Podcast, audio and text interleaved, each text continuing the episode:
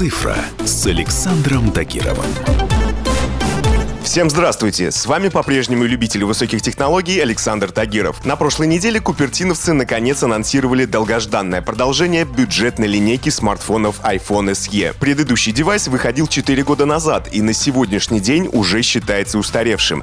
Поэтому пришло время покрутить в руках новинку и рассказать, что же у нее под мобильным капотом. Как и предполагалось, внешнее устройство практически не отличается от iPhone 8. Особо внимательные педанты могут лишь заметить, что логотип немножечко съехал вниз. Все остальное визуально осталось на своем месте. Здесь тот же самый дисплей в 4,7 дюйма, большие рамки и физическая круглая кнопка внизу. Есть три расцветки на выбор – белая, черная и ярко-красная. До последнего момента считалось, что девайс назовут iPhone 9. Эта цифра была пропущена в модельном ряду, и к тому же из-за внешнего сходства с восьмеркой казалось логичным назвать ее продолжение девяткой. Но команда разработчиков имела на этот счет свое собственное мнение мнение, поэтому новый смартфон называется просто iPhone SE. Тем самым производители как бы намекают, что предыдущий SE в прямоугольном корпусе остался где-то в хрониках цифровой истории, и вспоминать его не надо. Несмотря на то, что корпус гаджета не получил значительных изменений по сравнению с iPhone 8, внутри теперь стоит гораздо более свежая начинка. Бюджетная модель работает под управлением мобильного процессора Apple A13. Это все тот же чип, что стоит во всех iPhone 2019 года, включая включая Pro-версии. Для сравнения, в прошлом iPhone SE, который вышел в 2016 году, стоял совсем старенький A9, а в восьмерке процессор A11 Bionic.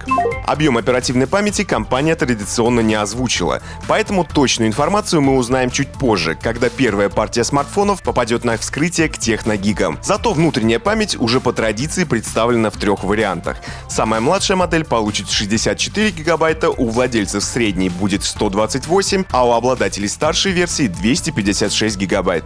Ну а теперь давайте о том, почему именно эта модель называется бюджетной. Дело в том, что при создании этого гаджета производителям пришлось обходиться без некоторых дорогих комплектующих. Одной из этих жертв экономии стала камера.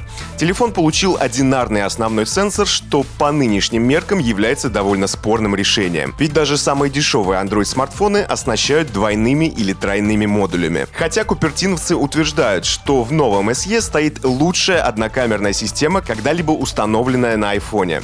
Ее разрешение составляет 12 мегапикселей, а фокусное расстояние 28 миллиметров. Есть и портретный режим, и возможность записывать видео в 4К. Та же участь постигла и фронталку. Впереди стоит одиночный сенсор. И самое главное, разблокировку по лицу гаджет не поддерживает. Именно поэтому в круглой кнопке Home остался встроенный сканер отпечатков пальцев. Такое решение использовалось во всех моделях айфонов, начиная с 5s и заканчивая восьмеркой. Сенсор Touch ID здесь стоит второго поколения, а значит работает быстрее. Из дополнительных фишек производители отметили защиту от влаги по стандарту IP67, то есть телефон можно погружать под воду на 1 метр, и поддержку беспроводной зарядки. Самая дешевая модель с объемом внутренней памяти 64 гигабайта будет продаваться в России без малого за 40 тысяч рублей. 45 тысяч и 54 тысячи попросят за версии на 128 и 256 гигабайт. Старт продаж запланирован на 24 апреля. На этом у меня все. С вами был Александр Тагиров. Ищите мои подкасты на всех популярных платформах, подписывайтесь, ставьте лайки и оставляйте комментарии. Всем хай-тек пока и будьте здоровы! «Цифра» с Александром Тагировым.